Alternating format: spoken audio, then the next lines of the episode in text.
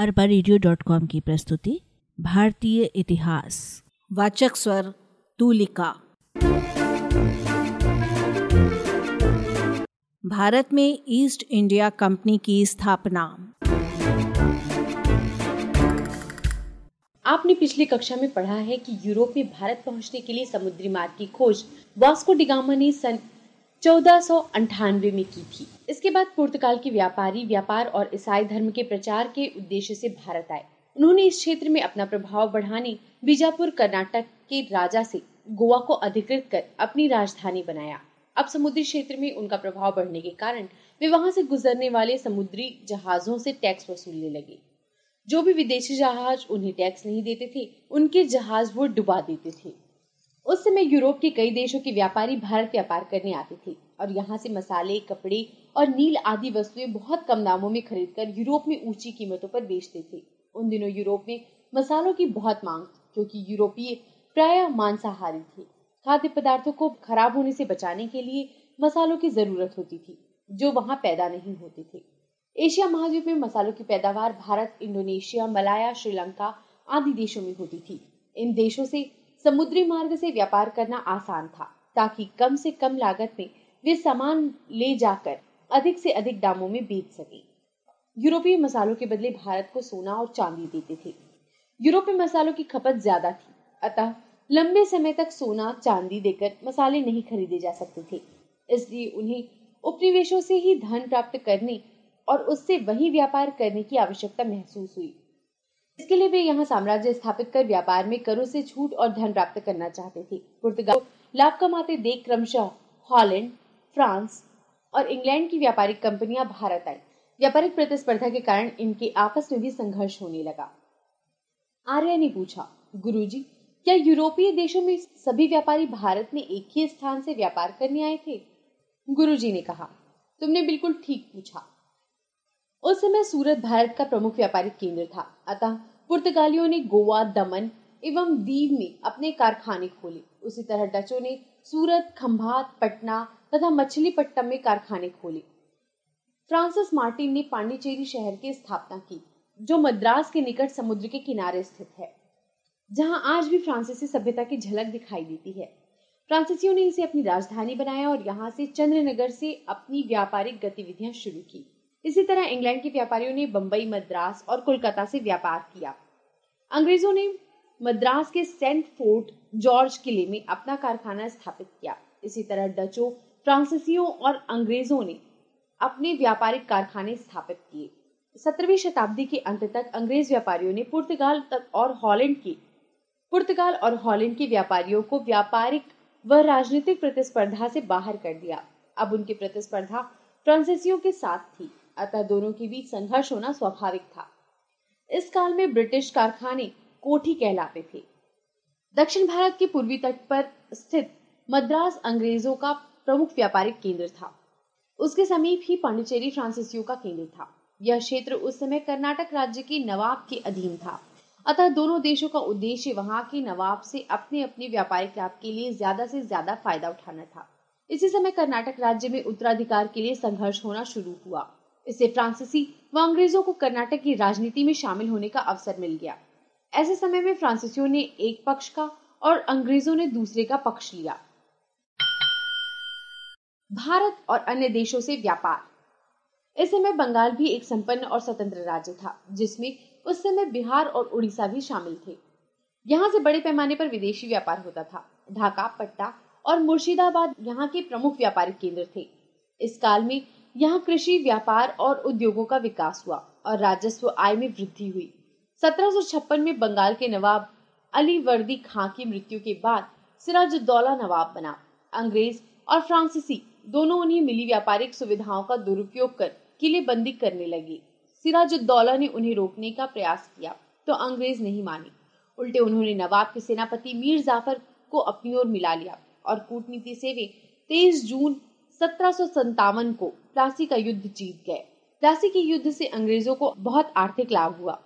अंग्रेज़ों ने मीर जाफ़र को बंगाल का नवाब बनाकर उससे अपार धन वसूल किया और व्यापारिक सुविधाएँ प्राप्त। लेकिन नवाब मीर जाफ़र अंग्रेज़ों के बढ़ते हस्तक्षेप और आर्थिक मांगों के बोझ को ज़्यादा दिनों तक नहीं उठा सका। अंततः अंग्रेज़ों ने विश्वासघात से उसे भी सत्ता से बाहर कर दिया।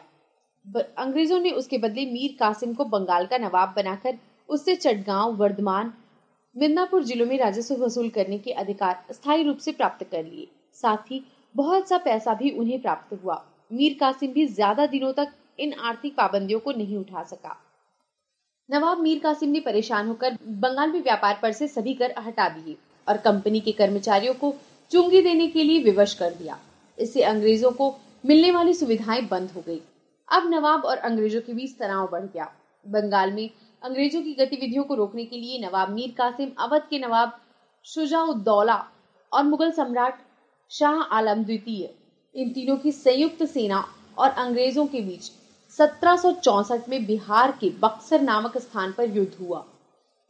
इस युद्ध में भी अंग्रेज़ विजयी हुए। युद्ध का अंत इलाहाबाद की संधि से हुआ। इस तरह प्लासी की, प्लासी युद्ध के अधूरे कार्य को बक्सर युद्ध ने पूर्ण कर दिया। अंग्रेज़ों ने सुजाउद्दौला को पुनः अवध का नवाब बना दिया और उसके बदले अवध में मुफ़्त व्यापार करने की छूट प्राप्त की। दूसरा, यह तय हुआ कि ज़रूरत पड़ने पर अवध की सेना अंग्रेज़ों की सहायता करेगी, लेकिन उसका खर्च नवाब ही उठाएगा। तीसरा, अंग्रेज़ों को बंगाल, बिहार और उड़ीसा की दीवानी प्राप्त हो गई। इस प्रकार अंग्रेज़ों का बंगाल में एकाधिकार तो हो गया, लेकिन उन्होंने शासन की बागडोर नहीं संभाली। वह प्रत्यक्ष रूप से अंग्रेज़ों का शासन था। इसे ही बंगाल में द्वैत शासन या दोहरा शासन कहा जाता है। इलाहाबाद की संधि से अंग्रेज़ों को बंगाल, बिहार और उड़ीसा में राजस्व वसूलने का अधिकार मिला। उन्हें मुफ़्त में सैनिक रखने और उनकी सुरक्षा का अधिकार भी मिल गया। लेकिन उसके ठीक विपरीत प्रशासन और व्यवस्था का उत्तरदायित्व तो मुगल सम्राट का था। इस प्रकार अंग्रेज़ों को आर्थिक, सैनिक और सुरक्षा का लाभ मिला और सभी जिम्मेदारियाँ मुगल और नवाबों की थी। इस प्रकार मुगल सम्राट अंग्रेज़ों के आश्रित हो गए। इसके पहले यहाँ किसानों से राजस्व की वसूली फ़सलों की उपज के आधार पर की जाती थी। अब अंग्रेज़ भूमि की नाप के आधार पर लगान वसूलने लगे। कम खर्च में लगान वसूलने एवं कंपनी के लिए सालाना एक निश्चित आय प्राप्त करने के उद्देश्य से उन्होंने लगान को ठेके पर देना शुरू कर दिया। अब जनता से ठेकेदार मनमाना लगान वसूलते थे और उनसे और उसकी एक निश्चित मात्रा अंग्रेज़ों को देते थे। इस प्रकार ठेकेदार और कंपनी के कर्मचारियों ने बंगाल के किसानों का बहुत शोषण किया। 1770 में बंगाल में अकाल पड़ गया। ठेकेदार किसानों से लगान वसूलते रहे। संसद ने 19 जून 1773 में रेगुलेटिंग एक्ट पास किया और वॉरेन हेस्टिंग्स को बंगाल का गवर्नर जनरल बनाया गया। अब बंगाल में अंग्रेज़ों का सीधा शासन स्थापित हो गया और उन्होंने कलकत्ता को अपनी राजधानी बनाया। अब हेस्टिंग्स ने अन्य भारतीय शासकों से भी लड़ाइयाँ शुरू कर दी। उसने अवध, मैसूर, मराठों आदि देशी राज्यों के साथ समयानुसार दोस्ती, युद्ध एवं संधि की नीति अपनाई। अवध से मित्रता कर बंगाल में शासन को सुरक्षित और सुदृढ़ किया। वहीं मैसूर शासक हैदर अली से युद्ध कर संधि करने पर मजबूर किया। प्रथम अंग्रेज़ मैसूर युद्ध सत्रह से सत्रह मद्रास की संधि से समाप्त हुआ। संधि की प्रमुख शर्तों में बाह्य आक्रमण पर एक दूसरे को सहयोग देना प्रमुख था। परंतु जब पेशवा ने मैसूर पर आक्रमण किया तो अंग्रेज़ों ने हैदर अली का साथ नहीं दिया, जिससे हैदर अली हार गया। परिणाम स्वरूप 1780 में अंग्रेज़ों और हैदर अली की सेना के बीच द्वितीय आंग्ल मैसूर युद्ध हुआ, जो अंततः सत्रह में मैंगलोर की संधि के साथ समाप्त हुआ। युद्ध परिणाम बराबरी का रहा, लेकिन अंग्रेज़ों की आर्थिक स्थिति बिगड़ गई। हैदर अली की मृत्यु के बाद उसका पुत्र टीपू सुल्तान 32 वर्ष की उम्र में मैसूर का शासक बन गया। वह विद्वान और बहादुर सैनिक था। उसे कई भाषाओं का ज्ञान था। उसकी फ्रांस और तुर्की देशों से अच्छी मित्रता थी, जिससे अंग्रेज़ों को शंका होने लगी। जब टीपू ने त्रावणकोर पर आक्रमण किया तो अंग्रेज़ उसके विरुद्ध युद्ध में शामिल हुए। निज़ाम तथा मराठों ने भी अंग्रेज़ों का साथ दिया। इसके कारण टीपू सुल्तान हार गया और उसे सत्रह में अंग्रेज़ों से श्री रंगपट्टनम की संधि करनी पड़ी। इस संधि से अंग्रेज़ों को टीपू का आधा राज्य और तीन करोड़ रुपए युद्ध के हर जाने के रूप में मिले। सत्रह में जब लॉर्ड वेलेजली बंगाल का गवर्नर जनरल बनकर भारत आया तो उसने ब्रिटिश भारत के दूसरे चरण की शुरुआत की। इसके लिए उसने जो साम्राज्य विस्तार की नीति अपनाई, वह भारतीय इतिहास में सहायक संधि के नाम से प्रसिद्ध है। इस संधि के दो उद्देश्य थे। पहला, कंपनी द्वारा विजित क्षेत्रों की रक्षा करना। दूसरा कंपनी राज्य के चारों ओर विश्वसनीय देसी राज्यों की दीवार खड़ी करना। संधि की शर्तें। पहला, सहायक संधि स्वीकार करने वाला प्रत्येक राज्य को अपने पास अंग्रेज़ी सेना रखनी पड़ती थी, जिसका खर्च राज्य को उठाना पड़ता था। दूसरा, अपनी सेना से अंग्रेज़ों के अतिरिक्त सभी यूरोपीय लोगों को हटाना आवश्यक था। तीसरा, एक अंग्रेज़ रेसिडेंट रखना आवश्यक था। जिसकी सलाह से वे शासन कर सकते थे। चौथा अन्य देशों से कूटनीतिक संधि करने से पहले अंग्रेज़ों से अनुमति लेना ज़रूरी था। पांचवा कंपनी को वार्षिक कर देना पड़ता था। वेलेजली ने अपनी सहायक संधि का क्रियान्वयन सबसे पहले हैदराबाद के निज़ाम से फिर अवध के नवाब से किया। हाँ, जब उसने मैसूर को इसके लिए बाध्य करना चाहा तो टीपू ने संधि करने से इनकार कर दिया। अतः अंग्रेज़ों ने मैसूर पर आक्रमण कर दिया। सन 1799 में चतुर्थ अंग्रेज़ मैसूर युद्ध में बहादुरी पूर्वक लड़ते हुए टीपू वीर गति को प्राप्त हुआ। अंग्रेज़ों ने मैसूर राज्य पूर्व नाडियार शासकों को ही वापस कर दिया, जिन्हें हटाकर हैदर अली मैसूर का शासक बना था, जिससे सहायक संधि कर अप्रत्यक्ष रूप से आधिपत्य स्थापित कर लिए। इसी तरह कर्नाटक, तंजौर और सूरत आदि राज्यों को भी अंततः ब्रिटिश साम्राज्य में मिला लिया गया। ब्रिटिश शासन के सामने अब मराठा शक्ति ही शेष बची थी। उनमें पारिवारिक संघर्ष चल रहा था। वेलेजली ने उसका फ़ायदा उठाकर संधि का प्रस्ताव रखा। 1802 को बेसिन के संधि द्वारा पेशवा बाजीराव द्वितीय ने अंग्रेज़ों की शर्तें स्वीकार कर ली। इधर अंग्रेज़ों का सिंधिया और भोसले से भी युद्ध 1802 से 1804 ईस्वी तक हुआ, जिसमें अंग्रेज़ विजयी रहे। इस प्रकार अंग्रेज़ों और होलकर के बीच तृतीय मराठा युद्ध 1804 से 1805 ईस्वी में हुआ। जिसमें अंग्रेज़ों की हार हुई और उन्हें भारी नुकसान हुआ। इसी तरह अंग्रेज़ों ने सिंधिया और गायकवाड़ को भी संधि करने के लिए विवश कर दिया। इन अपमानजनक संधियों के कारण मराठों का स्वाभिमान पुनः जागने लगा। अब वे अंतिम और निर्णायक युद्ध लड़ने के लिए तत्पर हो गए। फलता, चतुर्थ आंग्ल मराठा युद्ध 1817 से 1818 प्रारंभ हो गया। इस युद्ध में पेशवा, होलकर, भोसले की संयुक्त सेना को पराजय का सामना करना पड़ा और मराठा शक्ति का अंत हो गया। इसके बाद क्रमशः फ्रांसीसी, रोडन हॉस्टिंग और विलियम बैंटिंग बंगाल के गवर्नर जनरल बनकर भारत आए। उन्होंने युद्ध के सुधारवादी और आर्थिक विकास की नीति के साथ शासन प्रारंभ किया। विलियम बैंटिंग की गणना सुधारक गवर्नर जनरल के रूप में की जाती है। वह युद्ध के बदले शांति का अनुयायी था। निरंतर युद्ध में रहने से कंपनी की आर्थिक स्थिति बिगड़ चुकी थी, जिसे सुधारने में सर्वप्रथम विलियम बेंटिंग ने विशेष ध्यान दिया। उसने सैनिकों की संख्या एवं प्रशासनिक व्यय में कमी की।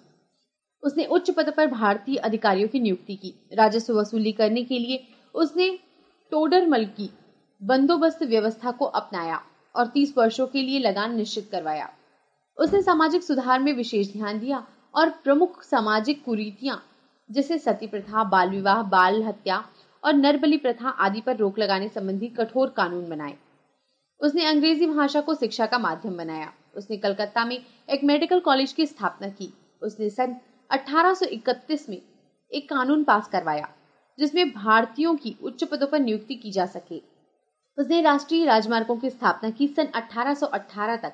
मराठों का पतन हो जाने के साथ ही अंग्रेज़ों का अधिकार पंजाब और सिंध प्रांतों को छोड़कर लगभग संपूर्ण भारत पर हो गया था। अब तक भारत में कंपनी के सभी विरोधी समाप्त हो चुके थे, इसलिए कंपनी को प्रशासनिक सुधारों की ओर ध्यान देने का अवसर मिला। इन दिनों यूरोप में इंग्लैंड और रूस के बीच तनाव चल रहा था। अंग्रेज़ों को डर था कि रूस अफ़गानिस्तान के माध्यम से भारत पर आक्रमण कर सकता है। भारत का सिंध प्रांत अफ़गानिस्तान से लगा हुआ था। वहाँ के अमीरों को सहायक संधि के लिए बाध्य कर दिया गया और अंततः सिंध को अधिकार में कर लिया गया। इसी तरह पंजाब राज्य भी रणजीत सिंह के नेतृत्व में काफ़ी शक्तिशाली था। उनकी मृत्यु के बाद अंग्रेज़ों ने पंजाब पर आक्रमण कर दिया और अठारह सौ उनचास में पंजाब पर भी अधिकार कर लिया गया। उसी समय लॉर्ड डलहौजी भारत का गवर्नर जनरल बना। उसने अन्यायपूर्ण तरीके से देसी राज्यों को परेशान किया। उसने तीन अव्यवहारिक नीतियाँ बनाकर उनका पालन करने के लिए देशी राज्यों को बाध्य किया, जिसे भारतीय इतिहास में डलहौजी की हड़प नीति के नाम से जाना जाता है। डलहौजी की हड़प नीति। पहला निसंतान राजाओं के दत्तक पुत्रों के अधिकार को न मानते हुए उनके राज्यों को अंग्रेज़ी राज्य में मिलाना। दूसरा, कुशासन के आधार पर देशी राजाओं को हटाकर उनके राज्य पर अधिकार कर लेना। तीसरा, युद्ध द्वारा देसी राज्यों को अधिकार में करना। डलहौजी ने अपनी पहली नीति के अनुसार सतारा, जैतपुर, झांसी, नागपुर, उदयपुर आदि को अंग्रेज़ी राज्य में मिला लिया। इसी तरह, उसने अपनी दूसरी नीति के अनुसार अवध को अपने अधिकार में कर लिया। उसने युद्ध के द्वारा पंजाब को भी अंग्रेज़ी साम्राज्य में मिला लिया। लॉर्ड डलहौजी के शासनकाल में कुछ प्रशासनिक सुधार के कार्य भी हुए, जिसमें डाक की स्थापना, कमिश्नरी प्रशासन लागू करना, परिवहन एवं संचार के क्षेत्र में सुधार और शिक्षा आयोग का गठन प्रमुख है। भारत में पहली रेलगाड़ी अठारह सौ तिरपन में मुंबई थाने के बीच चली थी। यद्यपि इन सुधारों के पीछे अंग्रेज़ों का अपना स्वार्थ था। इससे उन्हें अपने विजित राज्यों में प्रशासनिक नियंत्रण स्थापित करने में मदद मिली। इसके अतिरिक्त कच्चा माल इकट्ठा करने एवं तैयार माल भेजने में सुविधा होने लगी, लेकिन इसके परिणाम स्वरूप भारत का भी विकास हुआ। लॉर्ड डलहौजी की हड़प नीति के परिणाम स्वरूप भारत के देसी राज्यों में असंतोष व्याप्त हो गया था, जो सन अठारह के आंदोलन के कारणों में से प्रमुख था। अरबा रेडियो डॉट कॉम की प्रस्तुति भारतीय इतिहास।